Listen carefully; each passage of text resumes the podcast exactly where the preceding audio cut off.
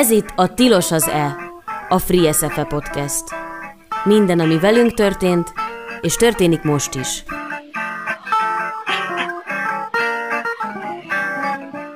...90.3 Tilos Rádió. Ez itt a Tilos az E, a Free SFE podcast. Muzslai Francisco vagyok, a Free SFE Egyesület másodéves televíziós műsorkészítő szakos hallgatója. A mai a podcast 23. adása – az összes előző rész visszahallgatható a Spotify csatornánkon. Ma kivételesen nem élőben jelentkezünk a Tilos Rádió stúdiójából, így betelefonálásra nincsen lehetőség. A fő témánk most a 18. verzió Emberi Jogi Dokumentumfilm Fesztivál, azon belül pedig azok a filmek, amelyek alkotói volt SF és hallgatók, illetve egyesületünk tagjai vagy tanárai. Ilyen film Körösi Máté Dívák, Dér Ászia és Haragonit Sári anyáim története, és Bakonyi Alexa Tobi színei című filmje. Ezek mind egész estés dokumentumfilmek, amelyek szerepeltek idén a Verzió Dokumentumfilmfesztivál versenyprogramjában. Egy szerkesztőtársammal elmentünk a héten megnézni ezeket a filmeket, és felvettük a beszélgetéseket a filmek alkotóival. A mai adásban ezekből a kérdez-felelek beszélgetésekből hoztunk részleteket. Aki esetleg lemaradt a vetítésekről, annak sem kell bánkódnia. A verzió a fesztivál vége után egy hétig egy mozi egy áráért online is elérhetővé teszi a filmeket. Érdemes kihasználni ezt a lehetőséget. Az adás végén hallható lesz még egy interjú Samudovski Adrián rendezővel, aki a FreeSF Egyesület egyik új előadását, a Caligula helytartóját rendezte. A beszélgetés egyik apropója, hogy az előadás november 22-én ismét megtekinthető lesz a Marcibányi téri művelődési központban. Elsőnek hallgassuk meg Dér Ászia és Haragonit Sára Anyáim története című filmje utáni beszélgetést a Verzió Dokumentumfilm Fesztiválról. Ez itt a Tilos az E a Free SFE Podcast. Hát mellettem láthatjátok Dérásziát és Haragoni Sárit, akik a, a film alkotói, és itt van velünk Dudics Luca, a háttértársaság ügyvívője, és Székely Zsuzsanna, a Mózes Kosár Egyesületnek a vezetője és pszichológus. Velük fogunk most beszélgetni a, a filmről, amit láttunk, az anyáim történetéről. Először, hát Eszia és Sári hozzátok fordulnék. Hogy találtnak benneteket ez a, a téma? A politikai események, vagy inkább a történet, ami vonzott? Sziasztok, jó estét! A történet talált meg minket abszolút először. Egyébként egy, egy, egy magyar fiúpárral találkoztunk Norvégiában, és ők az örökbefogadott kisfiúkkal költöztek ki, és arról beszéltünk az Ásziával, hogy nem nagyon ismerünk szivárványcsaládokat itthon, és hogy nagyon, nagyon szerettünk volna végigkövetni egy ilyen történetet, hogy hogy, hogy válhat családdá egy ilyen család Magyarországon. De, de ennek ellenére a politikai vetület is nagyon szépen és finoman végig kíséri az egész történetet. Ez, ez mennyire volt tudatos, hogy, vagy hát nyilván tudatos volt, de hogy hogyan szerettétek volna ezt fokozatosan adagolni, és ugye van 2011-es, 15-ös történés is, gyakorlatilag a jelenig, majd hogy nem ugye, amikor készült ki. Amikor egyébként elkezdtük ezt a filmet 2016 elején, 2015 végén, akkor még a szivárvány családok kérdése egyáltalán nem volt ennyire egy a közbeszéd része, inkább pont az volt a furcsa, ami nekünk is, minket is úgy meglepett, hogy egyáltalán nem volt róluk szó. Tehát, hogy mint hogyha nem léteznének, mint hogyha úgy kinyomnánk őket így a, a, az igazi, vagy az egészséges, vagy nem most tudom, milyen társadalomból. De, de hogy igen, ahogy forgattunk, a 2018-ban jött a családok éve, akkor elkezdődött ez a keresztény családok védelme beszéd, politikai beszéd, és akkor egyre inkább jött be a, a politika, az aktuál politika a, a történetbe. És így lényegében az elejétől kezdve tudtuk a Sári, hogy ezt nem lehet, meg nem is akarjuk teljesen kizárni, hiszen fontos az a közeg, amiben Virág Nóra meg Meli ö, próbáltak élni. Viszont azzal nagyon sokat ö, szenvedtünk, meg kísérleteztünk, hogy a személyes történet és a politikának az aránya az hogyan jelenjen meg. Tehát ne nyomja agyon a politika a személyes történetet, ne legyen nem tudom, csak apropó a személyes történet arra, hogy egy politikai történetet elmeséljünk. Szóval ez nekünk nagyon-nagyon fontos volt, és mivel a film Magyarországon ö, nem tudott támogatást kapni, azért elég sokat jártunk külföldre, pitchekre, workshopokra, és ott elég keményen kellett küzdenünk azért, hogy megértsék, hogy ez nem egy propagandafilm lesz. Nem egy Orbán ellenes propagandafilm, és nem egy meleg jogi propagandafilm, hanem ez egy személyes történetet bemutató kreatív dokumentumfilm, amiben ott van mindaz a politikai nehézség, vagy súly, ami, amiben éltek. Már csak olyannyira sem az szerintem, hogy erről külön szerettelek volna titeket kérdezni, hogy benne hagytatok egy olyan mondatot és egy nagyon erős beszélgetést, aminek nyilván majd a pszichológiai része is nagyon izgalmas, hogy ugye a Nóra vívódik, vagy hogy az egyik az anyai érzéseket hogyan élik meg, és ott van egy olyan mondat, ami akár a homofób narratíva zászlajára is tűzhette volna, jelesül, hogy az nem működik, hogy két anyja legyen egy gyereknek. Ezen ez mi, mi volt ez a dilemma bennetek, vagy volt egyáltalán ezzel kapcsolatban, hogy ez, ez hogy maradjon benne? Volt, igen. Ez, illetve, tehát, hogy dilemma volt, főleg abból a szempontból, hogy mit fog szólni ehhez a virág és a nóra, de hogy nekünk nagyon fontos volt erről beszélni, és pont azért, mert, mert hogy ez egy nagyon őszinte mondat, ami nagyon őszinte kérdéseket vet fel arról, hogy tényleg hogy tud, hogy tud ez működni, meg milyenek a mi saját szerepeink a, a, a családjainkban, és elég hosszan ö, vívottunk ezzel, ö, de amikor megnézték a Nóráék, akkor igazából ők is azt, azt mondták, hogy ez egy nagyon-nagyon fontos ö, mondat, és ők nagyon örülnek, hogy benne van. Meg, ö, meg kaptunk sok olyan visszajelzést előtte különböző workshopokon, hogy ö, Hát, hogy nagyon sok ilyen film van, ami, ami tényleg már, már inkább propagandafilm, hogy mennyire csodálatos a, csodálatosak a szivárvány családok, mennyire egyszerű, ez semmi gond nincs ezzel, hogy, hogy két anya, vagy két apa, vagy stb. És, és azt gondoltuk, hogy ez egy, hogy ez egy jó, tényleg egy jó lehetőség lesz arra, hogy ezekről elkezdjünk beszélni. Talán csak annyit tennék hozzá, hogy, hogy a, most már azért egész sok közönség találkozó volt, ahol tudtunk beszélgetni a nézőkkel, és Ezeken a beszélgetéseken is, meg a személyes üzenetekből is, amiket kaptunk, az érződött, hogy pont ez az a rész, ami a leginkább tudnak kapcsolódni az emberek, mert az a kétség, hogy jó anya vagyok-e, jól csinálom-e azt, amit csinálok, ez teljesen mindegy, hogy milyen nemű, szexuális orientáltságú, személyes, vagy vérszerinti szülő, vagy örökbefogadó, ez úgy tűnik, hogy mindenkiben megjelenik ez a, ez a kétség.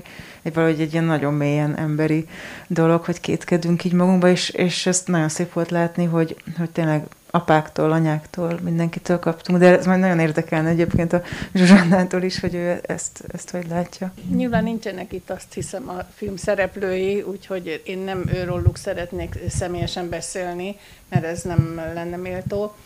Viszont azt gondolom, hogy van egy félreértés ebben, mert az, hogy a Nóra belül mivel, hogyan vívódik a leszbikus anya vagyok, vagy apa vagyok kérdéssel, ez ugye az ő problémája, de ebben a család dinamikában azt gondolom, ez nem ettől alakult ki az a nehéz nevelési kapcsolati helyzet, ami a gyerek és ő közötte volt, hanem hát azért, ha figyeltek a nézők is, egy kislányról majdnem azt hitték, hogy értelmi fogyatékos, és azért azt a szakemberek tudják, hogy a traumatizált gyerekeknél nagyon gyakran olyan mentális fejlődési problémák vannak, ami félrevezethet bennünket, és azt gondolhatjuk, hogy, hogy értelmi fogyatékosok, ugye a gyereknek volt egy nagyon súlyos neurotikus tünete, azért talán őróla mégis személyesen is beszélhetek, ugye a hajtépés. Na most, hogyha egy ilyen traumatizált gyerek kerül az ember családjába, akkor még e fölött a viselkedési probléma fölött, hogy ő ugye neurotikus, mindez, ami ezzel jár, ez az egész gyász és családváltás, nem tudom pontosan honnan jött az ő története, annyira nem jelenik meg a, a filmben, de ben, hát mindenképpen volt neki egy, egy gyász, egy elszakadás valahonnan, és új helyzetbe, új emberekhez beszokni és kötődni, hogy ilyenkor például az egy nagyon gyakori regressziós tünet, mert több is van egy ilyen váltásnál, hogy csak egy emberhez tud kötődni. Ugye, hogy a kisbaba is megszületik, elvágják a köldögzsinort, azért először az anyját keresi. Ezeknek a gyerekeknek ebben a szimbiotikus anya-gyerek kapcsolatban van bepótolni valójuk, és nagyon sokszor az új családba érkezve valamelyik szülő így hátrányba kerül, és ez nem biztos, hogy összefügg a leszbikussággal, és persze, hogy nem akarva őket elemezni, de azt is mások is nyilván láthatták, hogy itt a gyerekhez való viselkedésbeli szülői visel, megnyilvánulások azért eltérnek a, a két szülő között. Nyilván az, ahogy a virág hangolódik rá a kislányra, azt könnyebb a gyereknek fogadni a, ebben az átmeneti krízis időszakban. Tehát a Nóra talán egy picit előre szaradt ezzel a kicsit ilyen komolyabb elvárásokkal és vegyelmezésekkel. Tehát akkor az ő, ő problémáik, vagy lelki nehézségek, amiket látunk, akár az, hogy szülőként keresik azt, hogy milyen szülők is, vagy hogy egyébként ők párként hogyan funkcionálnak egy, egy családban, vagy a gyerek kihez kötődik, az akkor egyébként nem a, az egynemű, vagy Én a, vagy a több nemű pároknak hogy a itt ebben a sajátos. filmben bármi szülő-gyerek viszonyban ez okozott volna valamilyen nehézséget. A gyerek állapota, a helyzet, a családváltás, és hogy ők most válnak szülővé tetejébe, egy speciális utat járnak be, ugye nem újszülöttet kapnak, traumá, traumatizált gyereket kapnak, ami viszont általános talán az örökbefogadásban ugyanúgy, mint a vérszerinti gyerekvállalásában, hogy nagyon sokszor idealizáltan várjuk ezt a szülői szerepet, és még a vérszerinti újszülött gyereknél is akármilyen egészséges is, ugye 24 órás figyelem, kialvatlan az ember, rengeteget sír a gyerek, még tetében néha meg is betegszik, és ugye itt meg kapnak egy nagyobb gyereket, aki hozza a maga kis problémáit, sok-sok éves várakozás, gyerekre vágyás után lehet, hogy még nagyobb az idealizáltsága ennek a helyzetnek, hogy azt gondolják, hogy megjön a gyerek, és minden happy lesz. Hogy csak az az érdekes nagyon ebben, hogy, hogy a Nóra meg a Virág, ők jártak után követésre, ahogy ha jól tudom, minden örökbefogadó család még jár pszichológushoz utána, vagy legalábbis ők még, még hosszan jártak a Ágacska alapítványhoz. Uh-huh. És, és ha jól tudom, Sári, nem tudom, te hogy emlékszel, ezt soha senki nem mondta nekik, pedig ezt behozták oda abba a térbe, és beszéltek róla. Ott, ott is tudtunk forgatni, megengedték, csak nem, nem került be a filmbe. Például ez az info biztos, hogy nagyon sokat segítene egy örökbefogadó szülőnek, hogy nem velem van feltétlenül a gond, ez egy teljesen normális folyamat. A vérszegdi szülővé válás is tud így zajlani. Többször látjuk azt, hogy a, a például az első gyerek szülése, születése után van gyakran az egyik olyan párkapcsolati krízis, ami sokszor válláshoz vezet, aminek például az egyik oka tud lenni az, hogy nem tudják kialakítani a páros helyzetből ezt a triádikus helyzetet. Sokszor éppen azért, mert a gyerek szimbiotikusan jobban kötődik ahhoz, aki egész nap vele, vele van, meg hát életkorilag is ez a szükséglete, és hát néha azért az anyukák is ki tudják sajátítani úgy ezt a szerep, szülői szerepkört, hogy a férfi nem találja benne a, a helyét. Hát és ugye nem csak két anyukát kapott, hanem titeket is megkapott, gyakorlatilag az örökbefogadás első pillanatától, hogy ez, ez szerintetek mennyiben befolyásolta Meli személyiségét akár, vagy, vagy mit tapasztaltatok ezen, hogy a kamerákkal együtt már, már szocializálódott ebben a helyzetben? Tehát, hogy azért mi hagytunk nekik három hónapot, miután hozzájuk került, de amikor az, ez az ismerkedés folyamat volt, akkor annyit megengedtek a virágék, hogy, hogy elmenjünk oda, ahol ők az első ilyen sétáikat teszik, de hogy minket ne lásson meg a, a kislány. Ez az a jelenet, amikor átbiciklizik a, ott a sétányon. És hát ott az, hát az nagy kihívás volt, mert mi a, az Ászi egy ilyen teleobjektívvel forgatott, én egy, igen, a bokorból, én így elrejtettem a hangfelszerelést, hogy ne lássa meg, és volt egy pont, amikor én így próbáltam nem feltűnően sétálni, de mégis a Meli elkezdett utána motorozni, és a virág meg a Nóra kétségbe esett, mert hogy, mert hogy ilyenkor, tehát hogy, hogy ez a mindenkiben a lehetséges szülőt vagy anyát látja, és, és én meg menekültem, és ugye Nóra így hallottam, hogy a mikrofon még mondja, hogy ne menj a néni után, hagyd a nénit, hadd menjen. És, és hát igazából utána az is volt, hogy szerintem ezek után pláne mi is éreztük, hogy ez, ez, ez, ez tényleg ez az ő terük hogy legyen, és hogy, és hogy ennek lehet, hogy sok időnek kell lenni. Egyébként megkértük a Nórát, hogy akkor egy picit forgasson ő otthon, hogy, hogy így a filmben ne maradjon ki teljesen ez az időszak.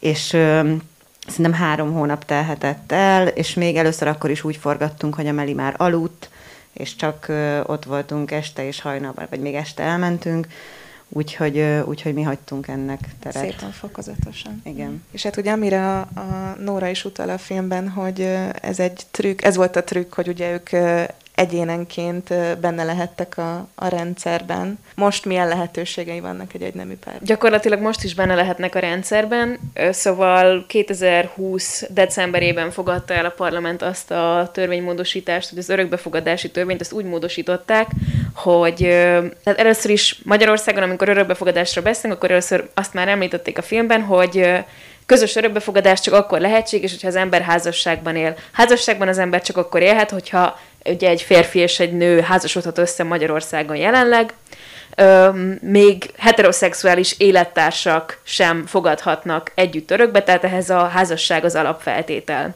És most az új kategória az a házas és a nem házas örökbefogadót különíti el, vagy választja el.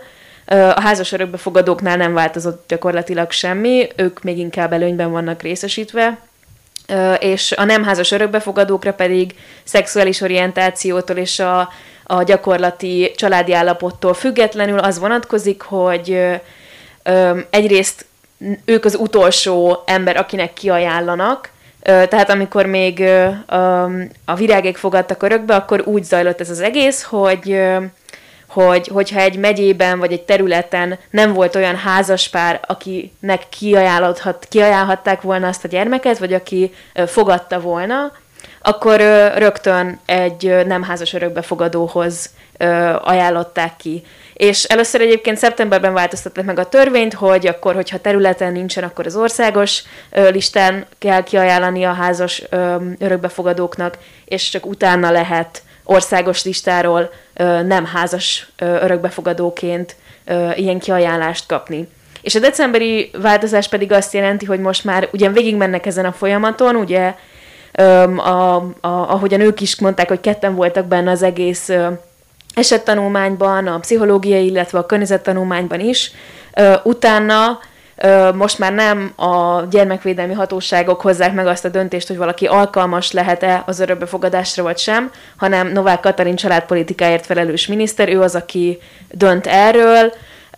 Most az az állítás, hogy tíz ilyen kérelem került az ő asztalára március óta, és ezeket állítólag mind jóvá is hagyta mi azt tapasztaljuk, hogy többen számoltak be nekünk arról, hogy ugyan elvileg továbbra is van lehetőség arra, hogy egyedülállóan örökbe fogadjanak, de azt mondják nekik a hatóságok, hogy nem érdemes megpróbálni, és hogy, hogy vagy valakinek azt próbálják mondani, hogy ilyet nem is lehet, de azt többen mondták, hogy próbálják őket ilyen informálisan nyomást gyakorolni rájuk, hogy, hogy ez igazából adják föl, mert hogy esélytelen. Még egy dolog maradt bennem a, a Meli kapcsán, hogy, hogy ez kérdés volt a készítési szempontból, hogy, hogy őt mutassátok a, a filmben, vagy a gyerekjogi szempontból ez mennyire volt aggályos, vagy ez dilemma, akár bennetek, akár a szülőben. Hivatalosan a virág az örökbefogadó szülője a Melinek, tehát az ő nevén van, és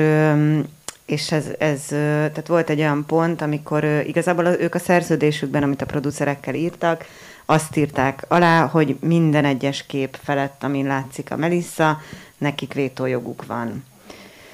És akkor egy ideig mi úgy forgattunk az Elsziával, hogy így próbáltunk mindent kétféleképpen felvenni, hogy, hogy ne látszódjon a Meli arca, meg hogy látszódjon, mert hogyha esetleg ők úgy döntenek, hogy nem, akkor majd hogy lesz ebből film. És ez, ez, ez, tehát mi közben éreztük, ahogy ők engedtek be minket az életükbe, hogy nem lesz ebből probléma, de, de hogy hivatalosan lehetett volna. Mi azt gondoljuk, hogy biztos, hogy nagyon sokat számít az, hogy ők nem Magyarországon élnek már, meg az elején kikötöttük azt is, hogy magyar tévében biztos, hogy nem fogják ezt a filmet leadni, és akkor ezek miatt igazából ez, ez, ez végül is működött ennek a filmnek a tapasztalata, ami, amit itt a virágékon keresztül láttunk, hogy ez ugye nincs benne a filmben az egész folyamat, a, az ismerkedés, a, a kiajánlás folyamat, a, a határozatkérés, meg, meg ezek a, a hatósági emberekkel való találkozás, az egyáltalán nincs benne a filmben, viszont ugye a virágék mindig elmesélték és nekik nagyon-nagyon jó tapasztalatuk volt. Szóval az ő, az ő hát nagyon sok ügyintéző cserélődött, mert nehéz munka, meg, vagy legalábbis ők ezt mondták, hogy nehéz munka, meg nagyon kevés a fizetés, tehát hogy nagyon sok, sokan hagyják ott a, a rendszert, de hogy volt körülbelül három vagy négy különböző ügyintézőjük, és mindegyik nagyon támogató, elfogadó és nyitott volt. És még a, a, a megyei tegyeszesek is nagyon pozitívak voltak, ott inkább a hidegséggel találkoztak, de ne, ott sem az ellen, ellenségeskedéssel, és például a, ők, az ő megyei ügyintézőjük, ő konkrétan azt mondta nekik, hogy a Melissának annyira szüksége van anyára, vagy annyira szükség van az anyai szeretetre, hogy kifejezetten két anya kell neki. A Melissa, Melissát kiajánlották ugye a megyében is, aztán az országos, és, és senki nem akarta őt, tehát a virágék voltak az utolsó esély, utána már külföldre ajánlották volna őt ki, és nagy valószínűséggel azért, mert talán ennyit el lehet mondani, hogy hogy ismeretlen volt az apa, cigány származású volt az anya, valószínű alkohol problémákkal küzdött az apa, és, a, és a kislányra is. Igen ezt mondták, hogy valószínűleg értelmi fogyatékos, de ezt nem tudták mondani, és hát a, mikor a virágékhoz került, másfél éves lemaradásban volt a szakemberek szerint, és folyamatosan járt fejlesztésre, és fél év alatt állít, tehát ezt mondták a szakemberek, fél év alatt behozta ezt a másfél éves lemaradást, szóval szerintem ez annyira egyszerű, de, de gyönyörű érve arra, hogy, hogy pontosan mire van szüksége egy, egy gyereknek, aki a rendszerből érkezik. És most egyébként ti azért tartjátok a kapcsolatot Nórával és Virággal, hogy most hogy vannak? Vagy, vagy megszokták a bécsi életet? Én láttam őket utoljára, mert teljesen véletlenül felugrottak hozzánk egy séta közben két hete. Hát a virág nagyon-nagyon jó van, az elejétől kezdve, neki volt talán a legegyszerűbb ez az országváltás, azért, mert a nyelvet is tudtam, meg a munkája is volt. Most három évvel később, vagy most már négy éve vannak kint, de három év kellett ahhoz, hogy a Nóra, Nóra is megtalálja ott a helyét, megtalálja a munkát. A Melinek is egy kis időbe telt, általában még a mai napig ö, otthonnak hívja Magyarországot, és nem megkérdezi, hogy mikor megyünk haza meg uh, amennyire tudnak, jönnek is haza. Itt van az unokatesója Melinek, akit nagyon szeret, meg így a nagymamáját, nagyon, nagymamái, ők is itthon vannak, de hogy nagyon jól tud. Németül folyékonyan, nagyon szereti az oviát, most már iskolába jár, de az oviát is nagyon szerette, és hát ezért kaptak, tehát hogy ez is hozzátartozik ahhoz, hogy valaki jól van, vagy nem, hogy kaptak egy olyan elfogadó üdvözletet, tehát hogy csak egy ilyen egyszerű példa, hogy anyák napján két külön meghívót kaptak egyik anyának, meg a másik anyának, szóval hogy így egyszerűen természetesen van kezelve az, hogy ők így ketten vannak. Ez itt a Tilos az E, a Free SFE podcast. Minden, ami velünk történt, és történik most is.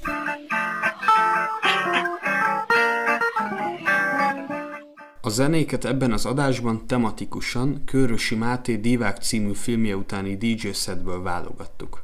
Ennek története, hogy a Toldi mozis vetítés után Máté és a három szereplője, Szani, Tina és Emesek közösen játszottak a táncolni kívánó közönségnek. A zene után hallgassunk bele a film utáni beszélgetésbe.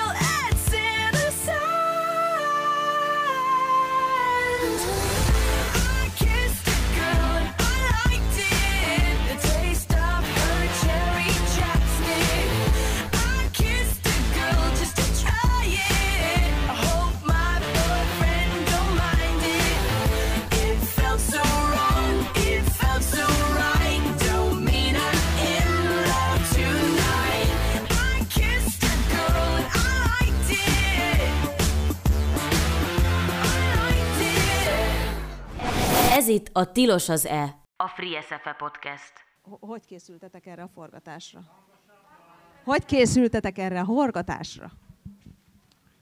Hát, mint ahogy ez a filmbe is elhangzott, hogy ez a diplomafilmem volt, és, és hát nagyon úgy igazán nem készült, vagy nem volt nagyon időm készülni, mert, mert, mert, mert folyamatosan új és új dolgokat dobott ez a találkozás a három lányjal. De volt-e benned valamilyen terv, tehát előzetesen?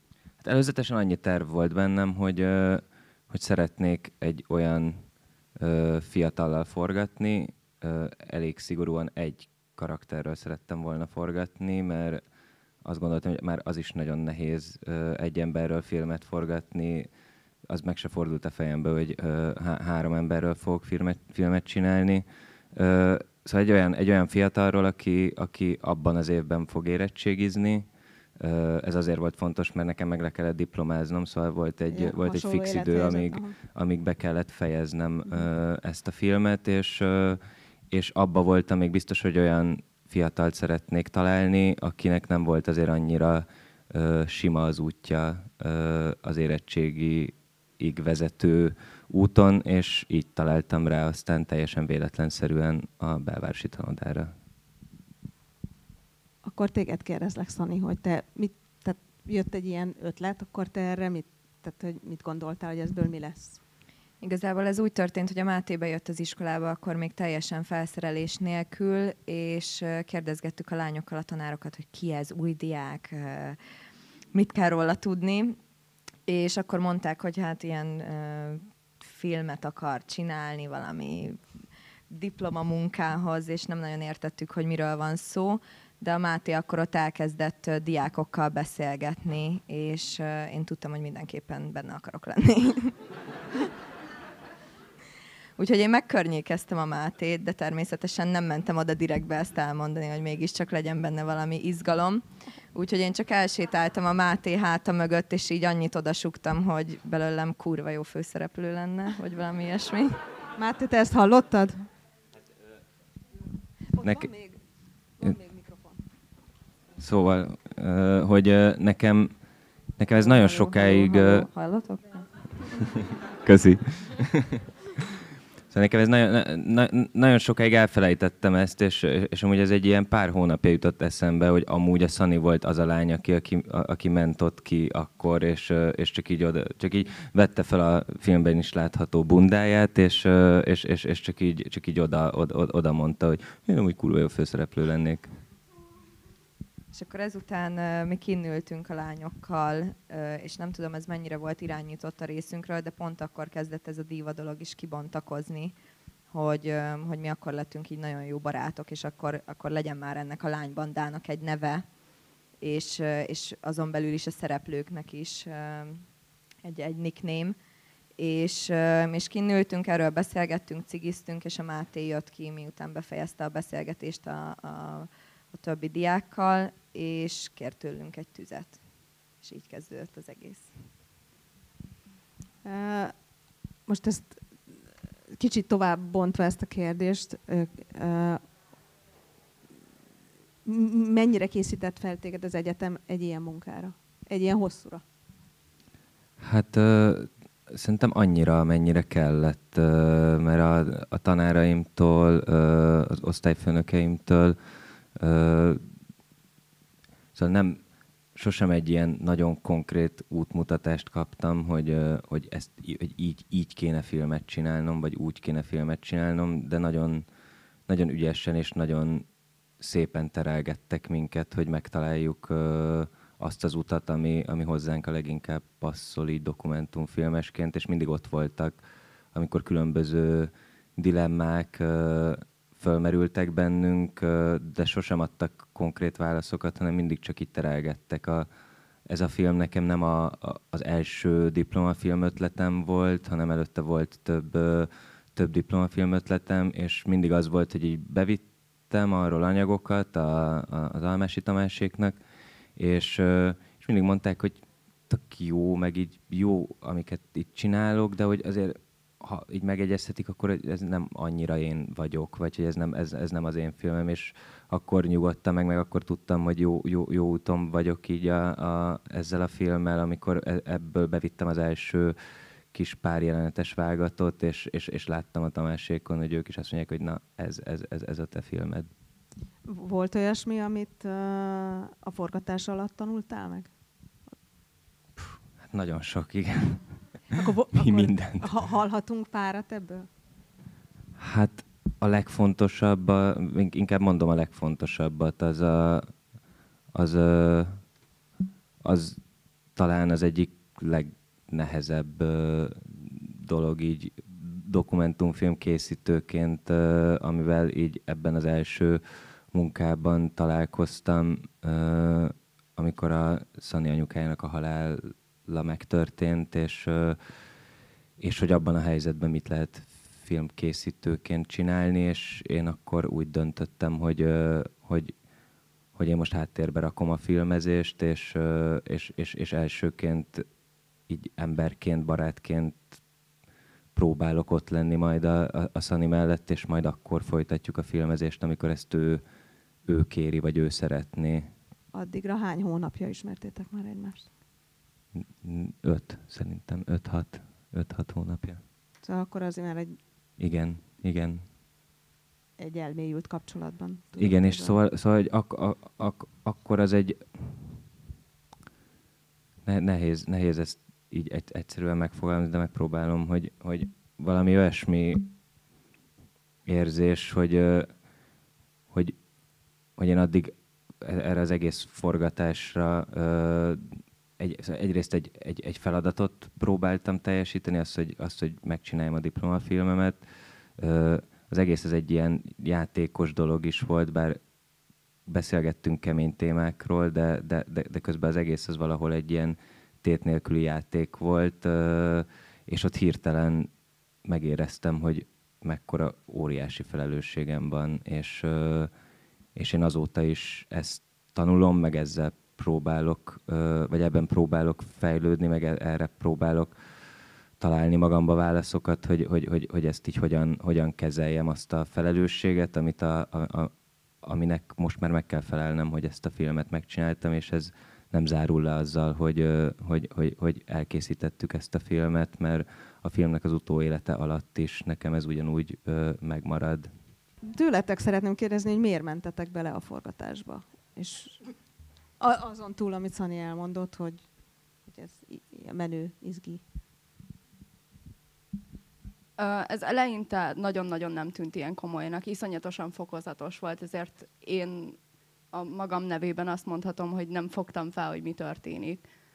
Alapvetően nagyon sok narcisztikus jellemvonásom van, ha valakinek nem tűnt volna fel a filmből. És nagyon szeretek látszódni, és ez egy jó módja volt a látszódásnak, és ez komfortosnak tűnt, úgyhogy majd látják az SFE hallgatói, meg a tanárai. Kicsit többen látják, mint az összefej hallgatói és tanárai. Igen, és, és nagyon jól volt nekünk ez adagolva, úgyhogy ne fogjam fel, hogy mi történik. És egyszer csak egy HBO film lett, és most itt ülök egy színpadon, ahova nem tudtam, hogy ki kell jönnöm. Tudtam? Ja, Úgy tűnik, hogy tudtam róla. Akkor tudok róla, semmit nem szóltam. Ennyi. Én, én szerintem csak sodródtam, szóval amit az MSE is mondott, hogy amúgy így tökre fel volt építve, hogy ez csak egy diplomafilm lesz, meg nem tudom, de én, én szerintem így azért vállaltam el, mert a többiek elvállalták. Nem, volt- nem volt más Vo- volt olyan pillanat, amikor kiszálltatok volna? És ha igen, akkor miért mentetek tovább? A, először a Szanié volt. De Szálltam volna? Mikor? Jó, de, de, jó, de letiltottál másfél hétre. Igen, volt ilyen, de mondjuk nekem ez teljesen kitörlődött. Nekem volt nem. olyan, hogy nagyon, nagyon összevesztünk a Mátéval, és, és nagyon elegem volt belőle, úgyhogy így úgy döntöttem, hogy mindenhonnan letiltom még a bejövő hívásait is. Nagyon jó volt ezt menedzselni, így. Működik? Uh, imádtam, meg szerintem a Tina is. Ez egy élmény volt. Uh, én is összevesztem a Mátéval, a Szarajevói premier után találtam ki, hogy ki akarok szállni. Aztán sikerült úgy megbeszélnünk, hogy jobb a kapcsolatunk, mint valaha, és sokkal közelebb állunk egymáshoz, mint valaha. Nem is gondoltam volna, hogy néha, néha mivel nagyon-nagyon belesodródtam ebbe az egészbe, van ilyen érzésem, hogy ki vagyok használva, ami nem így van, csak, csak ez jön néha fel bennem, és, és, és ezekről szoktunk amúgy beszélgetni. Szóval nincs ez szerencsére leszarva, hogy, hogy így érezzük magunkat néha. Meg mindannyian kényszeresen keresünk bűnbakot, mondjuk ezt főleg a Szanira mondom. nagyon szeretlek, nagyon szeretlek. de uh, mi, mi, mi volt a Ez tök jó. Ja, jó, akkor válaszoltam szerintem. Én még mindig érkezek, bocsánat. Szerintem ennyi, ennyi, ennyi a...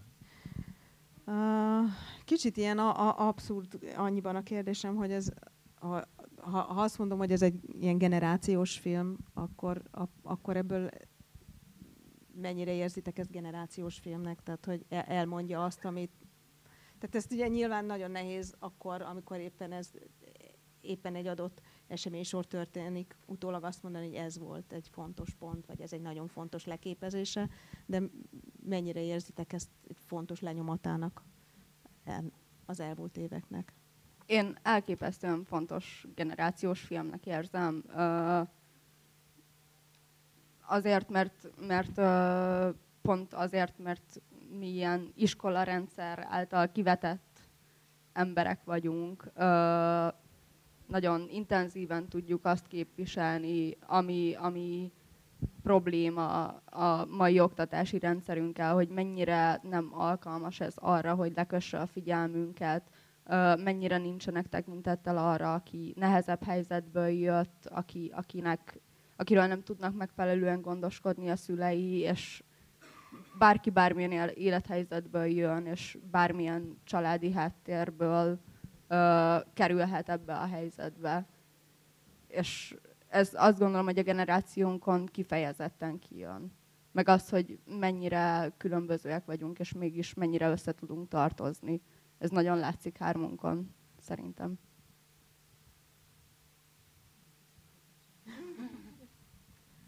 Szerintem is elmondta az MSL. Jó. Ez mindannyiótokhoz intézem ezt a kérdést, hogy, hogy a filmnek milyen hatása volt az életetekre utólag. Nyilván ez nagyon sok, meg nagyon nagy, de hogy, hogy, hogy, hogy nyilván van valami, ami, ami nagyon fontos az enyém a legkevésbé fontosabb. Szerintem egy iszonyatosan nagy tanulási folyamat volt, de, de szerintem a legfontosabb az, hogy, hogy így most tudunk itt ülni együtt és beszélgetni erről ilyen otthonosan és, és szeretettel, és nekem, ne, nekem ez a legfontosabb, hogy, hogy ez így megtörtént, de az, hogy az én életemben szerintem az tovább is adom a mikrofont. Nem helyeslem ezt a visszahúzódást, de nem tudok mit tenni. Mondjam?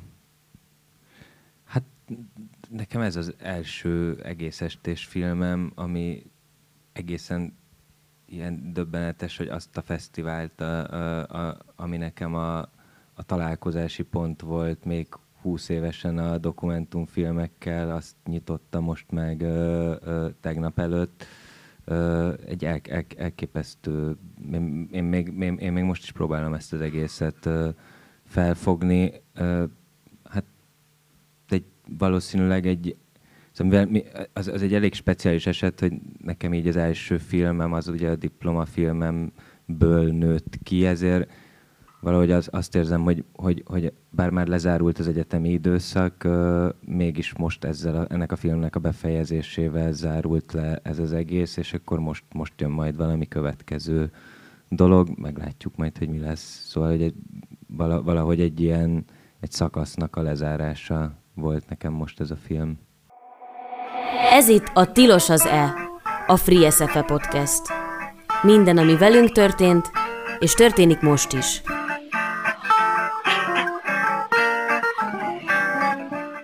90.3 Tilos Rádió. Ez itt a Tilos az E, a Free SFE Podcast. Fő témánk most a 18. verzió Emberi Jogi Dokumentumfilm Fesztivál. Azon belül pedig azok a filmek, amelyek alkotói volt SF és hallgatók, illetve egyesületünk tagjai vagy tanárai. Bakonyi Alexa Tobi Színei című filmje után Osváth Gábor, a film producere, és Tuza Éva, a főszereplő anyukája beszélgettek. A moderátor Nagy Márk volt. Ez itt a Tilos az E. A Free SFE Podcast. Nem tudtam nem észrevenni, Éva, hogy hát elég közelültünk egymáshoz, és egyszer-kétszer hát így, hát jól szórakoztál, nevetgéltél, meg jókat sóhajtottál emellett. Milyen érzés volt újra látni a családot, ezt az egész történetet, a filmet? Én minden alkalommal megnézem, amikor közönség találkozóra megyünk, pedig hát nem kellene megnézni, de nagyon érdekes így visszanézni magunkat, és igazából így keretbe látni, visszafelé, meg kívülről látni a családunkat, és ö, azt fogalmazódott meg bennem, amikor utaztam fel ma ide, hogy, hogy mennyire látom, hogy, hogy most már ö, Tóbiás ö, révbe ért, és hogy felnőtt, mert, mert itt még a, a nagyon ö, kamasz ö, Tobi van a, a filmben. Ö, és azt is ö, megfigyelem minden alkalommal, hogy mennyire nem tudtam ö, kezelni azt, hogy ami, ahogy viselkedik, ö, hogy mi az, ami azért van, mert kamasz volt, vagy azért, mert, ö, mert ő már mm, ugye nyolcadikos korába ö, coming out volt, és hogy, hogy kereste igazából a, az identitását, hogy most azért nem bírtam vele néha, mert kamasz, vagy azért, mert még önmagával sincs tisztában, vagy a kettő egyébként összemosódik. Minden esetre ő mondta azt, amikor másodszor vagy harmadszor néztük meg a filmet, hogy tudod, tudod anya, vannak jelenetek, ahol felképelném magam. de, de érdekes, érdekes visszanézni. Igen, azokon a, szoktam nevetni, amit a férjem a szekrényajtó nyitogatása, meg, meg ilyesmi. Melyik a kedvenc jeleneted? Ez az ajtó ö, nyitogatás, mert ez ilyen jellemző, hogy, hogy, hogy Zoltán így bele ö, feledkezik valamibe, és én csak mondom, mondom mellette. A másik, ami furcsa volt, amikor legelőször megnéztem, hogy én állandóan sírok. És mondtam is a családomnak, hogy én, én, én mindig, mindig ilyen vagyok. És hát, hát nem mindig, de gyakran. Szóval, hogy nagyon-nagyon sokat sírok. Ö, Hát annyira úgy, úgy, úgy kedvencem nincs, mert én az egészet szeretem, de, de igazából ez, amikor Tobit felköltöztettük. Mm. Igen. Jól van. Ö, most egy kicsit szeretnék beszélgetni a film előzményeiről, hogy hogyan készült tulajdonképpen. Igazából az érdekelne elsősorban, hogy így a film készítőivel így hogy találtátok meg egymást, tehát hogy hogy, hogy jött ez, hogy egyáltalán készüljön erre a film? Mi volt az alkotók célja? Meg ugye ez egy, ha jól tudom, akkor ez egy több éven keresztül történő forgatás volt, ugye? Négy és fél év. Igen. És mennyi, mennyit voltak lent a, nálatok a filmkészítők így általában? Uh-huh. Ö, hát igazából körülbelül három havonta uh-huh. ö, jöttek, mindig jelezte Alexa, hogy mikor fognak jönni, és hogy alkalmas-e. Igazából nagyon rugalmasak voltak, mert tehát mi, amikor megérkeztek forgatni, mi mindig azt csináltuk, amit akkor is csináltunk volna, ha, ha nem jönnek. Tehát nem kellett ahhoz ö, igazodni, hogy, tehát mondta, hogy ugyan, ugyanazt csináljuk, amit szerettünk volna hétvégén egyébként is csinálni, úgyhogy én, én teljesen megrakanyattam, mikor először megnéztem a filmet, és láttam, hogy a spájzajtó nincsen fölrakva a konyhába, mert hogy tényleg nem készült, nem, nem készültem azzal, hogy úristen, addigra megszáradjon, mire megjönnek, nem száradt meg. Úgyhogy, úgyhogy három havonta, és mm, meg ha volt valamilyen történés, tehát amikor például az érettségire készül a Tobi, akkor, akkor azt úgy, úgy jelezte, nem tudom, hogy egy Alexa rendező, aki most sajnos nem tud itt lenni, mert New Yorkban van szegény, egy filmfesztiválon. Ez, ezúton is küldjünk neki jobbulást, vagy nem tudom, tehát, de, de lélekben itt van. Tehát, hogy ő, ő azért nagyon sokat csetelt a Tobival is, szerintem veled is néha telefonált, tehát mindig képbe volt, és, és azért a látogatások azok így azért viszonylag célirányosak voltak, amikor tudták, hogy valami van, még hogyha az a valami, az csak annyi is, hogy a család létezik, és együtt van, vagy Tobi hazamegy, vagy ilyesmik. Te Gábor, hogy járultál hozzá a film megszületéséhez? Te producer volt, ez mennyiben különbözik mondjuk játékfilm producerkedésétől? És mennyire, mennyire volt részed abban, hogy így kijelöljétek a projekt irányát? Először is még csak, hogy a Bakony Alexa mellett még említsünk meg két nevet, a Bohács Tomi hangmérnök és a Táborosi András operatőr, ők hárman voltak, akik mindig lementek, én soha nem is voltam nálatok. És van egy producertársam, a Szőcsi Ildikó Picúr, ez így volt szerintem mindannyiótok számára kényelmes, és hogy egy a lehető legminimálisabb stáb, három ember, még hogyha az olyan életszerűtlen dolgokkal is járt, mint hogy például a hangmérnök tartotta a nagy boom mikrofont ott a ebédlő asztal fölött, és de hogy gondolom néhány alkalom után már így bele simult a életetekbe még az is. Most pro- mindig ugyanazok jöttek, tehát nem kellett, tehát nem az volt, hogy hogy Alexa mindig más operatőrrel, meg más hangmérnökkel, hanem, hanem mindig ugyanazok, úgyhogy Zoltán megfogalmazta a végén, hogy ö, szinte családtagok ö, lettek, és mi teljesen el tudtuk ö, felejteni azt, hogy ők ott vannak. Vagy például, amikor a konfliktus volt, mert ö, Tobit még Jászminnak szólítottam, és ugye magamban roskadok, abszolút elfelejtettem, hogy, hogy de tehát elfelejtettem, hogy ott van a stáb, de egyébként ők annyira vigyáztak erre, hogy, hogy, hogy annyira csend volt, annyira nem, nem ö, nem törték meg azt a pillanatot semmivel, tehát nem szólt közbe Alexa, hogy menjél már Tobi után, Évi, légy szíves vagy. Nem, hanem hagyta, hogy igen, az, az úgy történjen, ahogy egyébként történt volna, akkor is, ha, ha ők nincsenek ott. Az egyébként nagyon ritka például kérdezte a doksi filmnél, tehát hogy amúgy ez nem így lenne, hogy egy dokufilmnél azért a hangmérnök vagy operatőr az tud cserélődni, ez, egy, ez, a, ez igazából a két fiúnak a elköteleződését is jelentette, mert az nem árulok el nagy titkot, hogy nem ebből gazdagodott meg semmelyikük, vagy semmelyikünk, de hogy, hogy ez, hogy éveken keresztül ezt ők vállalták, és potenciálisan én azt gyanítom, hogy más jobban fizető melókat is nem mondtak, hogy lemenjenek, ez róluk is egy nagyon jó statement, igen.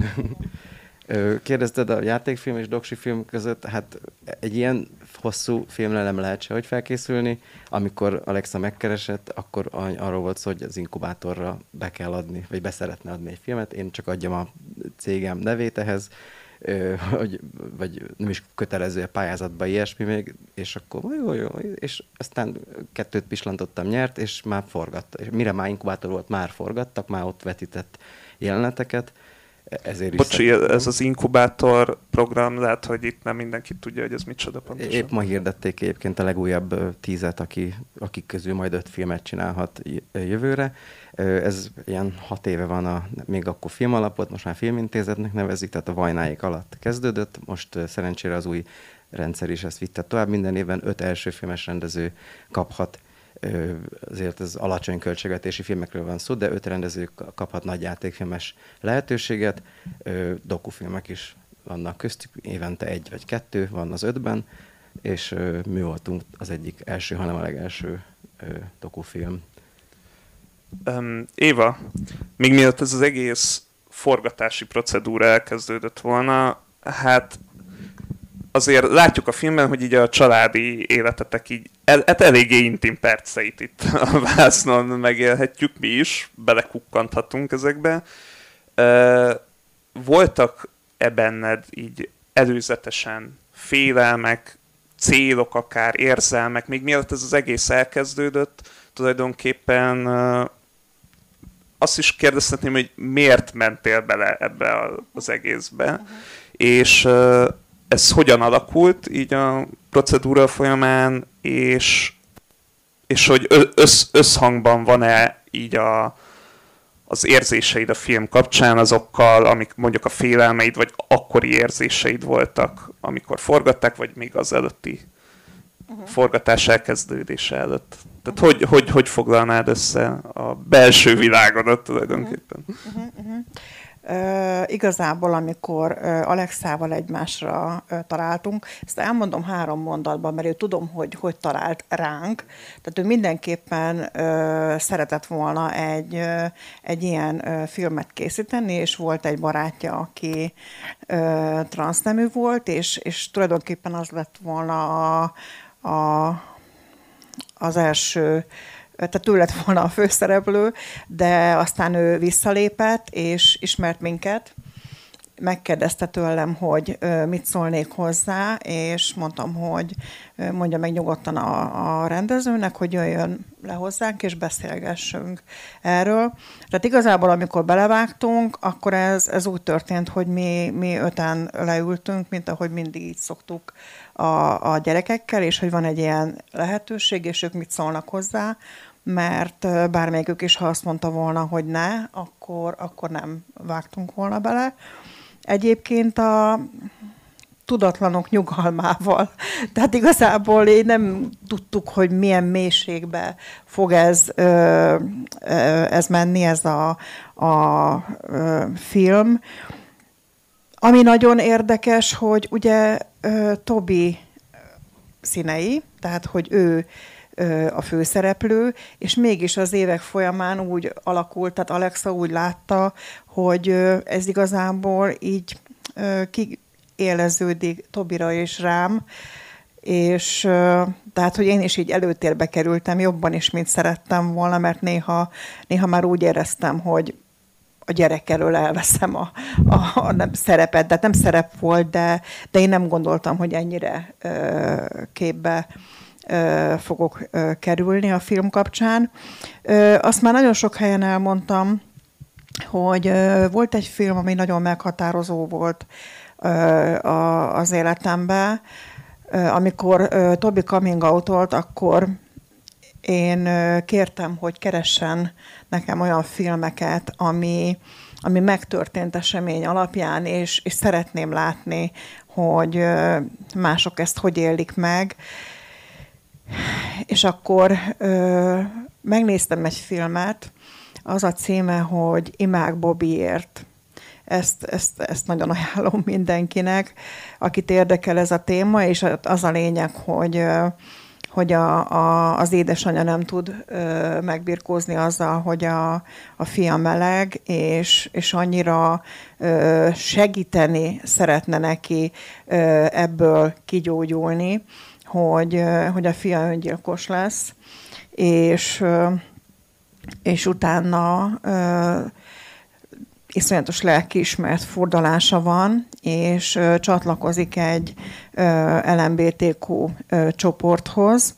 Ez Amerikában történt, és, és az első Pride-jukon az első sorban ment, összekapaszkodtak a szülők és mentek, és akkor az fogalmazódott meg bennem, hogy nem akkor kell a gyermekemért kiállni, amikor már nincs, hanem amikor van, és, és támogatni, és, és éreztem, hogy valamit, valamit tenni kellene, mert nem találtam segítséget, hiába böngésztem az internetet, Mm, szülőtársakat kerestem, nem találtam, mindenképpen volt bennem, hogy, hogy valamit, hát ha tudnánk mi lépni, akár a család, a férjemmel, és, és ezért ezért álltunk hozzá így, tehát, hogy így örültünk is, hogy Alexa ránk talált, mert, mert akkor azt gondoltuk, hogy hát ha,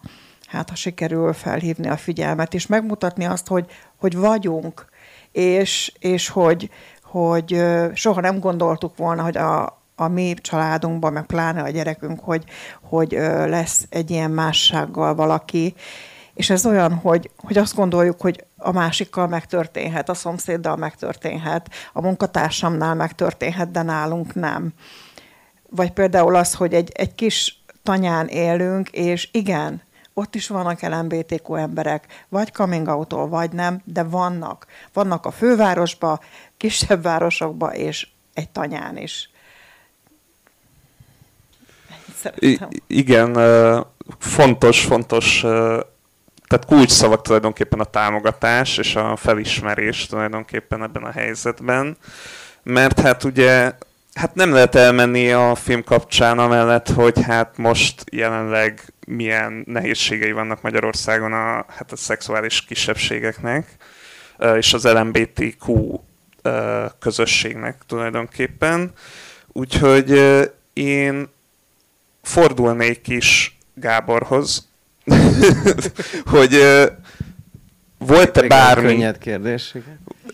Volt-e bármi tulajdonképpen nehézség, így a, a film elkészülés, előkészítés, forgalmazás, bármi a filmmel kapcsolatban, ami a témája révén tehát megnehezítette valamelyik lépését annak, hogy be lehessen itt mutatni. De nagy közönség. Igazából a forgatáson egy sztori rémlik az, az iskolába, hogy uh, nem engedték, uh, hogy, hogy forgassunk, tehát hogy az, az ilyen és, és aztán az időzítésünk, meg ugye úgy mindig tudtuk, hogy a Pride hónap alatt szeretnénk kiadni, július 1 kitűztük, és akkor előtte lévő hetekben volt ez a homofób törvény, és ez nyilván így belengte a ez adott is sokat, mert sokan így hallottak a filmről, tehát hogy nem lett volna ilyen sok nézőnk, több mint két hónapig futott a mozikba a film, tehát ez az egyetlen apró pozitívum, ami talán kijött ebből a törvényből, és, de hogy azóta milyen... Uh, a magyar LMBTQ közösségben milyen, milyen visszhangja van a filmnek? És, és lát, láttam, hogy azért nemzetközi filmfesztiválokon is vetítik a filmet. Van nemzetközi visszhangja is a filmnek? Ö, onnan kezdeném, mert nagy, na, ez a New York Ascension nem egy már 20 valahány fesztiválnál tart a film, ö, így a nyár óta. Van egy nagyon jó nemzetközi forgalmazónk, ö, annyit már e-, egész Dél-Amerikára és Nagy-Britanniára is már eladták a filmet, ami nem elsősorban a dollárjeleket jelenti, de hogy, de hogy van érdeklődés. Egyébként, amikor még kicsit visszaugranék most az időbe, kérdezted, hogy mi a producer dolga, vagy hogyan tudom én befolyásolni a filmet. Igazából szerintem Alexával nagyon áldásos dolog volt. Együtt jártunk, elég sok logót láttatok a film végén, hogy Zágrábtól Amsterdamig, mi például Tesszalonikibe is voltam vele egy ilyen workshopon vagy pitch forumon, és mindenhol mondták, hogy nagyon jó, nagyon szép, nagyon jók a karakterek, de már annyi ilyen film volt, hogy itt van egy trans gyerek, és izé, és volt már Tájföldön, Norvégiában, elmondták ezeket, és akkor ők így együtt nyitottuk ki önmagunk szemét Alexával, és így jött az, hogy, hogy az Éva is annyira organikusan egy főszereplővé lépett elő, hogy így egy anya és gyerek viszonyról szólt a film, nem arról, hogy van egy fiatal, aki nemet akar váltani, és az élet ugye úgy is hozta, hogy nem is a film vége másfelé ö, kanyarodott. Ö, tehát, hogy ez a két do- legfő dolog, ami a négy éves vagy négy és fél éves munkálatok alatt így alakult, és, és ehhez nagyon kellett az is, hogy, hogy kicsit távolabb menjünk, és, és workshopokon, pitch fórumokon is ö, ö, megfogalmazzanak ilyen dolgokat, amik aztán rávezettek ezekre. Magyar LMBTQ közösségen belül, nem tudom, ez, mondjátok el ti, én, én, nekem ez nagy boldogság volt, hogy a Pride-dal volt ez a együttműködés, az, hogy volt a, ott a Mamut tettőn a, a, az ő keretükben, szervezésükben, a cirkóval együtt a premier, ahova eljöttek meleg celebek is, Kajdi Csabától kezdve ő mondott egy ilyen nyitóbeszédet, tehát én azt gondolom, hogy, hogy szeretik és büszkék erre a filmre Szerintem van is rá okuk, mert én nagyon büszke vagyok erre a filmre, de ha másképp látjátok, akkor cáfoljatok meg. Azt szeretném megkérdezni tőletek, hogy milyen olyan aspektusa van ennek a filmnek, ami miatt tulajdonképpen bár, tehát ajánlanátok-e valamilyen aspektusa miatt olyannak, aki alapvetően elutasítja az LMBTQ témát? Én mindenképpen felhívtam a figyelmét azoknak az ismerőseimnek, akik, hogy mondjam, nem nyilvánultak meg konkrétan Tobi személye ellen, de, de érezni lehetett, hogy, hogy nem egy támogató, a környezetünknek nem egy támogató része. Azt mondtam nekik, hogy nézzétek meg, mert, mert látjátok, hogy, hogy mennyi kételj volt bennem, hogy mennyit sírtam, mert sokan csak azt látják a családunkban, hogy elfogadjuk a gyerekeinket, elfogadjuk Tobit, és hogy, hogy nálunk minden happy, de ez nem igaz. Ez nem igaz, mert, mert én is nagyon sokat sírtam, nagyon féltettem őt, én nem magam miatt sírtam, hanem ő miatta, hogy milyen nehéz lesz az élete, és, és a másik, amikor nem tudom, olyan kommenteket olvasok, hogy, hogy uh, amit lát otthon, hát most Tobi látott otthon uh, egy heteroszexuális anyát, apát, nővért, báty, a bátyát, és, és és ő, ő, ő mégis nem bináris, tehát ez, ez nem igaz, hogy, hogy az lesz, ami, ami otthon van. És ugye neveltük, mint a, a két nagy testvérét.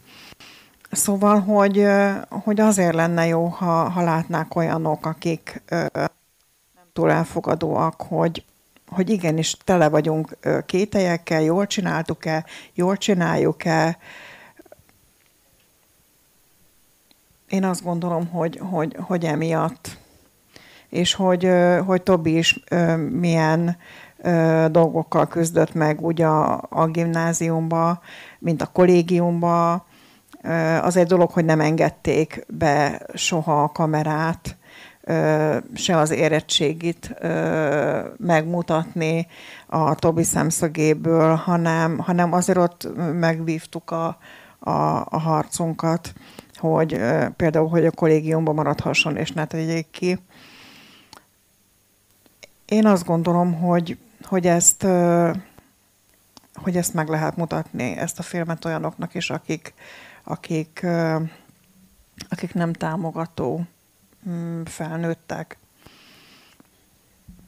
És erre két nagyon jó lehetőség lesz. Hogyha szeretnétek ajánlani esetleg ismerősöknek, akkor a Cinegón elérhető online évvégéig a film, és, és azt a buborékból, hogy kitérjünk, mert nyilván a 3500 mozinéző az, az, az még azért ez a elsőlegesen a budapesti értelmiségi vagy LMBTQ barát törzsközönség, az egyik országos csatornán is elérhető lesz jövő évtől a film.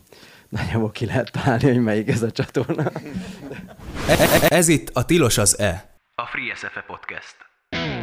21 múltam, érzem lassan elindultam. Nem tudom hová tartok, és az sem, hogy eddig hova jutottam. Mert valaki néha fogja a kezem, és van, aki csak egyszerűen hátba rúg.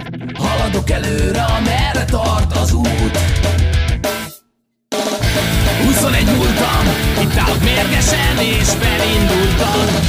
Sehol egy állás, pedig éveken át ezért tanultam. Átlag ember legyek minimál bérem, hogy pénzéhes és elvakul Haladok előre, amerre tart az út. Egész életemben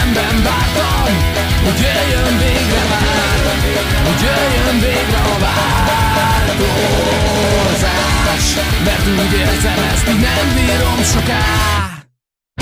21 múltam, teljesen kész vagyok, pedig droghoz sem nyúltam. Hová tűnt az az eszme, amihez éveken át úgy ragaszkodtam. Szembenéztem önmagammal, dobtam neki mentem elég vízbe. Hull De én csak haladok előre, amerre tart az út Haladok előre, amerre tart az út Haladok előre, amerre tart az út Ez itt a Tilos az E, a Free SFE Podcast.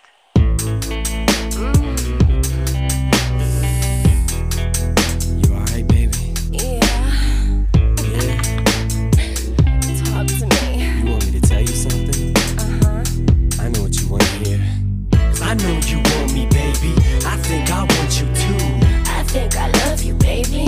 think I love you too.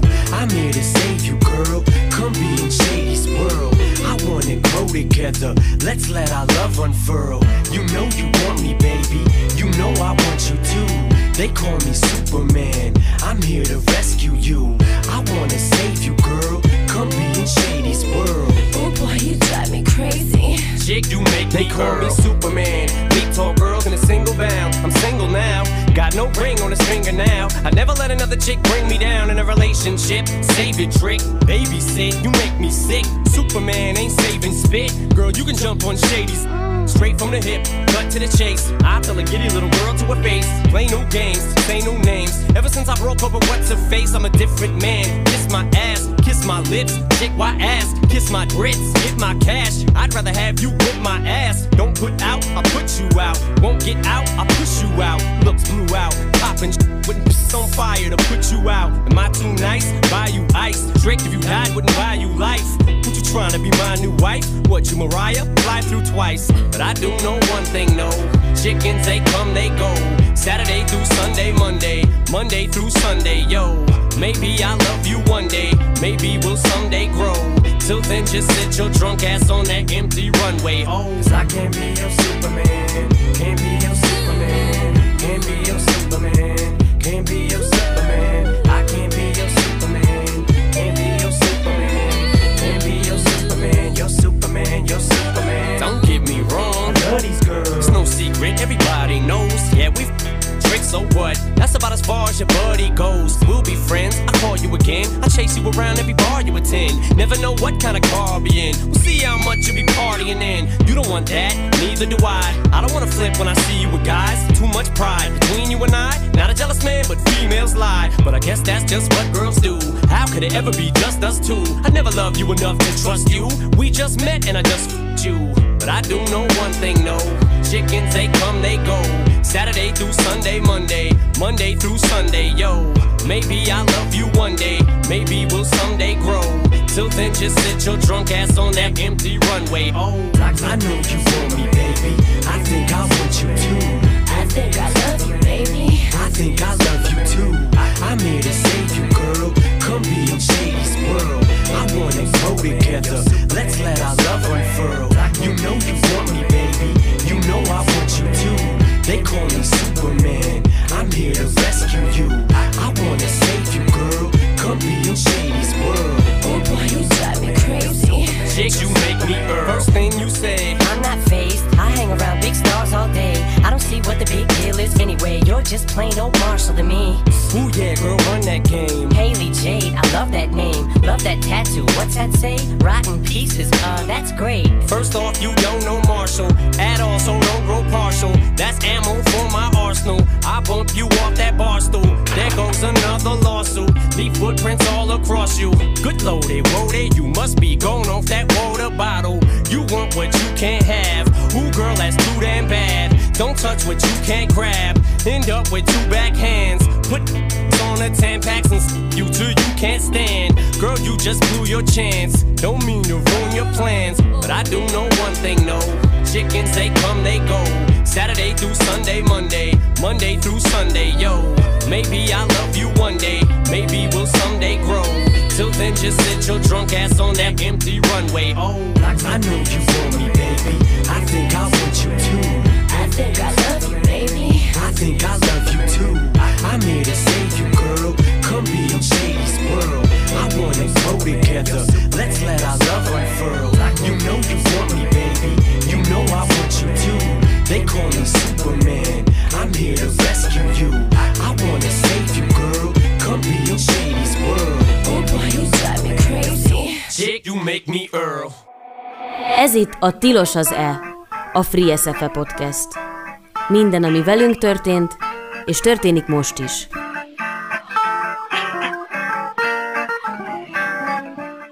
.3 Tilos Rádió. Ez itt a Tilos az -e, a Free SFE Podcast. Az adás vége fele közeledve hallgassunk meg egy interjút Samudovski Adriánnal, aki a Free SFE Egyesület egyik új előadását, a Caligula helytartóját rendezte. A beszélgetés egyik apropója, hogy az előadás november 22-én ismét megtekinthető lesz a Marcibányi téri művelődési központban. Ez itt a Tilos az E. a Free SFE Podcast. Köszöntjük a hallgatókat, sziasztok! Én Teveli Dalma vagyok, és Samutovszki Adriánnal fogunk beszélgetni a Caligula helytartójának kapcsán. November 22-én a Marcipányi téren láthatja újra a közönség. Először azt kérdezném tőled, hogy hogyan is indult ez az egész, hogyan találtatok rá a történetre, és hogyan találtátok meg a saját hangotokat benne? Hát a történet az maga a dráma, a drámát pedig a Kisari Zalán lakótársam volt akkor. Ő játszotta ezt még a Szász János rendezésében, vagy talán még most is játsza a Nemzeti Színházban. És akkor történt az egyetemfoglalás, akkor azért elég szomorúan jöttem haza. Akkor történt, hogy hazaküldtek minket, hazamentünk a Covid miatt, és akkor én elég el voltam kenődve, én akkor nem éreztem ezt. Én akkor azt éreztem, hogy vége valaminek, és akkor gondolkoztunk, hogy hogyan lehet mégis megörökíteni ezt az egyetemfoglalást, meg ezt az összes élményt, amit szereztünk, meg ezeket a gondolatokat, mert azért ez nagyon gondolatébresztő volt, sok mindenről megváltozott teljes mértékben a gondolkodásom, és nem csak nekem gondolom, hogy másoknak is, ahhoz, hogy mit jelent helytállni, mit jelent képviselni magunkat, szembeszállni a politikával, és ezek a gondolatok hogy folyton érdekeltek is erről. Otthon bezárva, lakótársamnak, barátnőmnek, ilyen covidos időszakban folyton ezekről a kérdésekről beszéltem, és folyton ezt mondtam, hogy ez mégis hogy lehet, hogy így működik, és akkor egyszer hozta ezt a párhuzamot Kisari Zalán, hogy hát ez olyan, mint a Caligula helytartója. És akkor azt hiszem, hogy elkértem a könyvtárból, hogy és elolvastam, és akkor rájöttem, hogy igen, ez nagyon hasonlít ez a történet a mi történetünkre, hogy erős párhuzamok vannak. Ez volt a, a darab kiválasztásának a története. Hogy aztán hogyan találtuk meg benne a hangunkat, hát az meg maga a próba folyamat, az nem egyik napról a másikra így hopp, megtaláltuk, annak nem volt egy ilyen pillanata, mint amikor Zalán kimondta, hogy ez olyan, mint a Caligula helytartója, az sok-sok pillanat. Még most felújító próbáztunk múlt héten, és még akkor is voltak olyan részek, amikor azt éreztük, hogy hú, hát ez lehet, hogy ez tényleg mégis így van, és hogy újabb és újabb részeit, újabb és újabb rétegeit értjük meg belőle. Szóval, hogy ez nem, nem egyik perccel a másikra történik, mint a darab kiválasztása például. Hogyan tudtatok próbálni? Milyen lehetőségeitek voltak erre? Hát hányattatott sorsunk volt, azt tudom mondani. Úgy is kerestem meg a társaságot, hogy, hogy nincs semmünk. A Várkonyi Alapítvány támogatott minket egy kevés pénzzel, de hát a koncepció is ez volt, hogy számoltam vele, meg számoltunk vele, hogy semmink nincs. Szóval ezzel, hogy bezárt az Ódri színpad, igazából kihúzták a lábunk alól a talajt, és szívességek, ö, hát leginkább a szívesség a jó szó erre, szívességek árán tudunk megbújni ilyen próbaterekbe, helyeken, ahol valahogy összetesszük ezt a darabot, de hát az meg nem tudott állandó lenni. Szóval olyan nem volt nekünk, hogy két hónapig állandóan próbálunk egy térbe, vagy legalább egymáshoz hasonló terekbe, hanem vándoroltunk, tényleg volt, hogy napról napra más helyen volt a Damjanics utca, mert amikor bementünk egy napra a Damjanics utcába, akkor azzal terveztünk, hogy akkor ott lesz ennek a az előadásnak a bázisa, aztán a Fészek Művész Klub, aztán a Nyulasi és a Bali Gergő segítettek nekünk, és az Ádriumnak a, a Jurányiban lévő termébe próbálhattunk egészen hosszan, de aztán átkerültünk onnan a tápszínházhoz, a Jurányi terembe, vagy a Jurányiba a tápszínház terembe, és aztán kiderült, hogy jön a Covid, és majd csak Szegeden tudjuk bemutatni, a Szegeden egy újabb tér volt, és most a Marcibányi megint egy másik tér. Szóval, hogy nagyon hányattatott sorsa van az előadásnak, annyit tudunk csinálni, hogy felkészülünk arra, hogy ez így lesz, és olyan körülményeket próbálunk teremteni. Ez sok esetben kompromisszum, sok esetben pedig legalább valami nyelvet ad, vagy valami formát ad az előadásnak. De most azt, hogy bemegyünk a jelmeztárba, ez se volt evidens. Mert, mert nem akarok senkit kellemetlen helyzetbe hozni onnan a jelmezről, de nem, nem volt meg nekik az a lehetőségük, amit, amit korábban, hogy egyetlen támogassák a mi előadásunkat. Szóval, szóval, hogy az Audrey színpadtól így le voltunk választva, ez nagyon-nagyon sok nehézséget jelentett.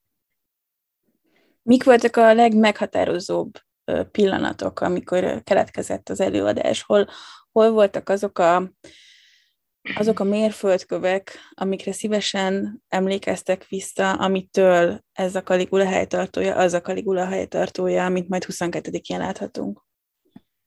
Ezeket részben említettem, mert tényleg az történt, hogy ahányszor újabb és újabb térbe kerültünk, meg hát folyton az derült ki valójában, hogy ezt nem tudjuk megcsinálni, mert nincsen tér, nincsen hely, nincsen lehetőség.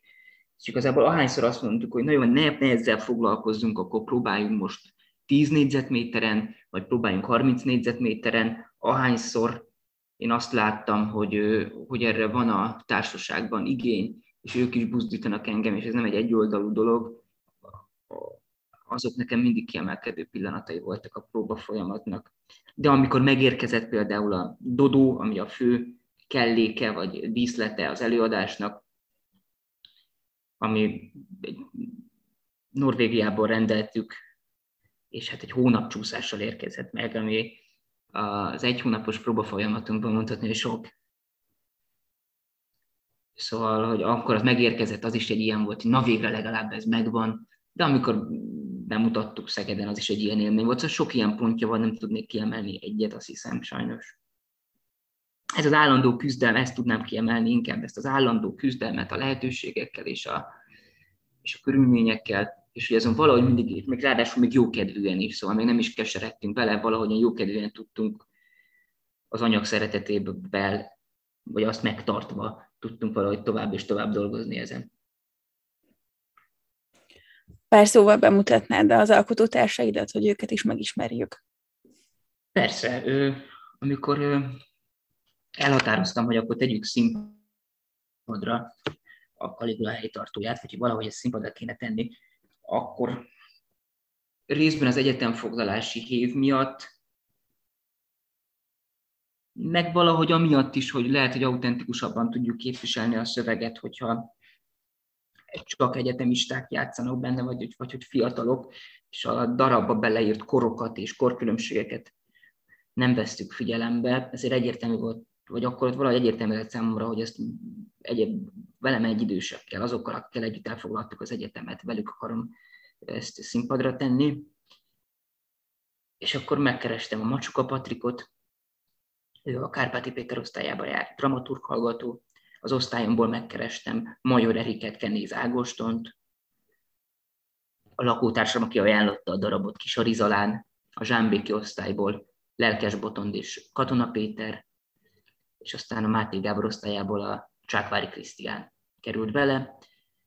Meg a Máté Gábor osztályából még a Kövesi Zsombor, akit végül ez is egy nehézség volt, hogy Kövesi Zsombor végül is kiderült, hogy nem egyeztethető, forgatásai jöttek be, meg különböző munkái, amit miatt nem tudta folytatni velünk a próba folyamatot, és akkor az ő helyére jött a Váradi Gergő. Akivel amúgy már korábban szintén beszéltem róla, csak akkor meg ő nem tudta vállalni, mert ő is forgatott.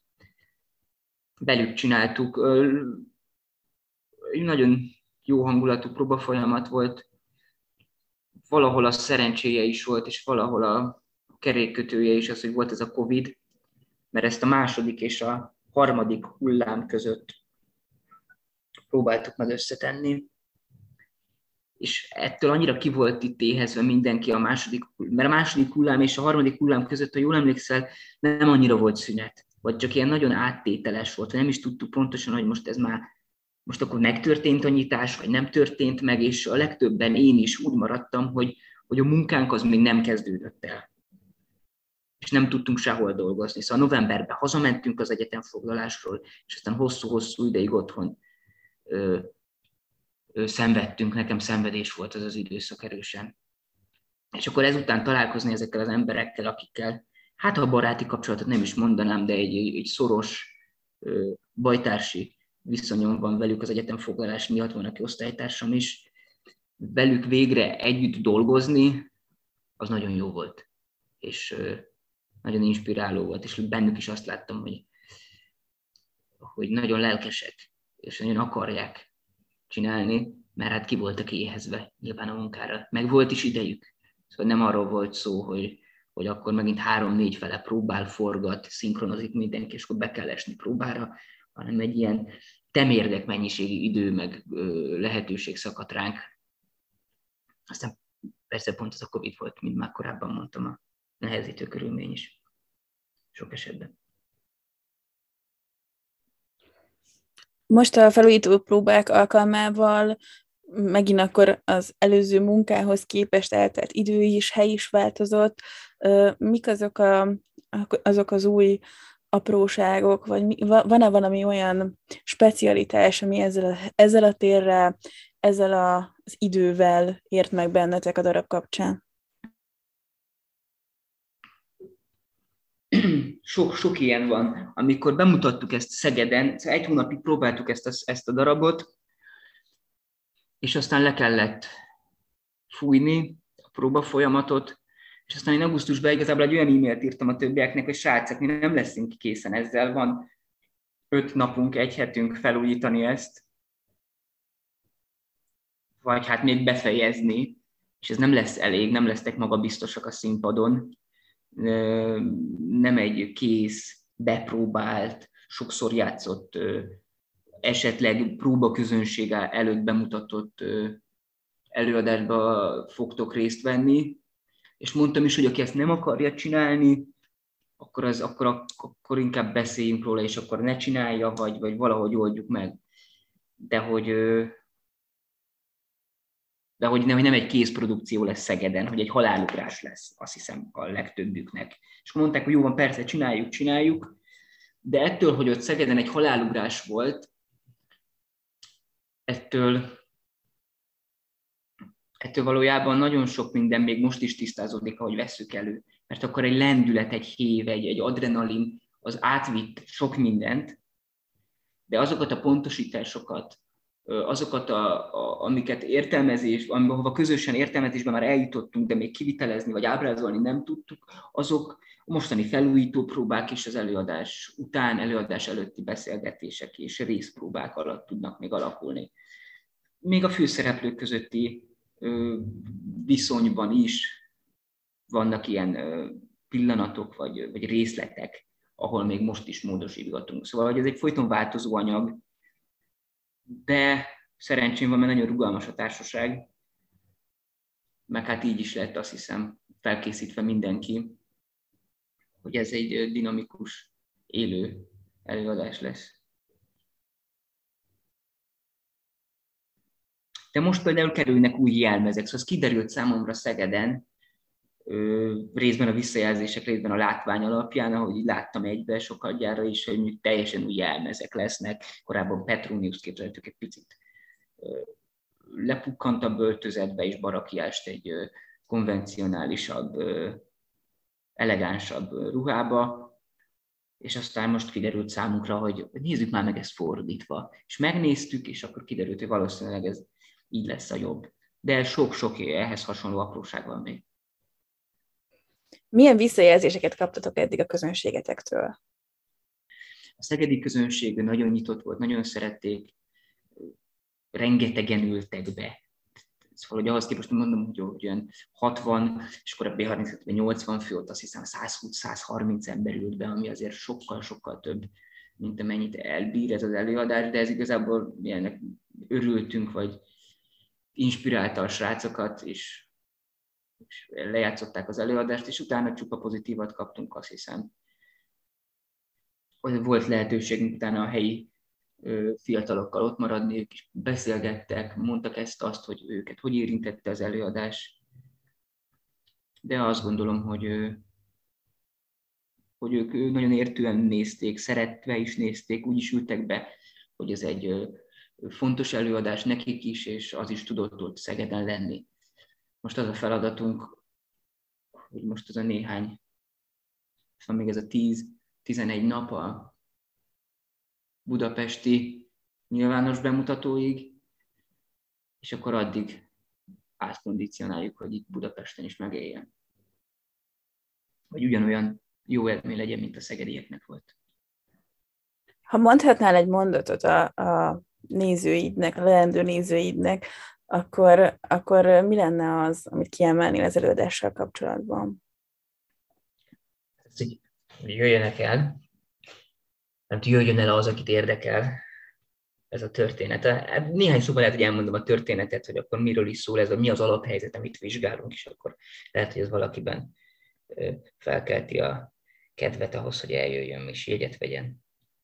Az alaphelyzet az az, hogy Caligula, a római császár elhatározza, hogy elkezdi a személyi kultuszát építeni. És ennek az egyik pontja az, hogy a zsidók templomába beszeretné vinni az ő arcképének a mását, egy szobrot. De a zsidó templomnak egy tulajdonsága, hogy oda nem lehet báványképet bevinni, nem lehet faragott képet imádni, ahogy a zsidók mondják. És itt egy hosszas vita történik, mert Kaligulának van egy helytartója, Petronius, aki annak ellenére, hogy a hatalomnak az egyik alkalmazottja, sőt egy erősen hatalmi ember, mégis kíváncsi marad, mégis nyitott, és hogy ő fogalmaz, nem akar olyasmit tenni, amit neki megromlik az álma. Ezért megkérdezi a zsidókat arról, hogy mit szólnak ehhez, hogy miért demonstrálnak ez ellen ilyen kitartóan, és hogy mégis mi ez az ellenkezés, ami ezt az egész szobor bevitelt, templomba való bevitelt, ezt így körüllengi. És akkor ott van egy zsidó főpap, a Barakiás, aki elmondja a zsidó templomnak ezt a tulajdonságát, hogy ez egy olyan hely, ahova nem kerülhet be más ö, Istennek a képe, vagy faragott szobor, hogy nem fognak egy embert isteníteni. És akkor hosszan vitatkoznak ezen, muszáj vagy lehetetlen, ez a nagy kérdés, hogy hogy lehet ezt megoldani. Hát és e- ezen törekednek férfiak hosszan, hogy hogy lehet ezt a helyzetet megoldani. Nem tudom, hogy sikerült a legérdekesebben előadnom ezt a történetet most, vagy ezt az alaphelyzetet. Remélem, hogy valakinek az érdeklődését felkeltette. Szerintem nagyon jól harmonizál a hétköznapjainkra, a hétköznapjaink közéletére ez a történet. Um, szóval biztos vagyok benne, hogy, hogy aki erre fogékony és, és uh, meghallgatta, amit mondtál, az biztosan már, már most klikkel és, és veszi a, foglalja a helyét az előadáson. Nagyon szépen köszönöm, hogy időt szántel ránk, és beszélgettél velünk, és nagyon sok sikert kívánunk, kéz és leptörést, és mindent, amit ilyenkor illik 22-i hát első nyilvános budapesti bemutatótokhoz, és várjuk a, a következő előadásokat szeretettel. Én köszönöm. Szia! Ez itt a Tilos az E, a Free SFE Podcast. 90.3 Tilos Rádió. Ez itt a Tilos az E, a Free SFE Podcast. Mai adásunk végére értünk. Az összes előző rész visszahallgatható a Spotify csatornánkon. Köszönöm a munkát szerkesztőtársaimnak, Teveli Dalmának és Golkatának. Én Muzslai Francisco voltam, legközelebb két hét múlva pénteken 18 órától jelentkezünk új adással. Szép hétvégét mindenkinek!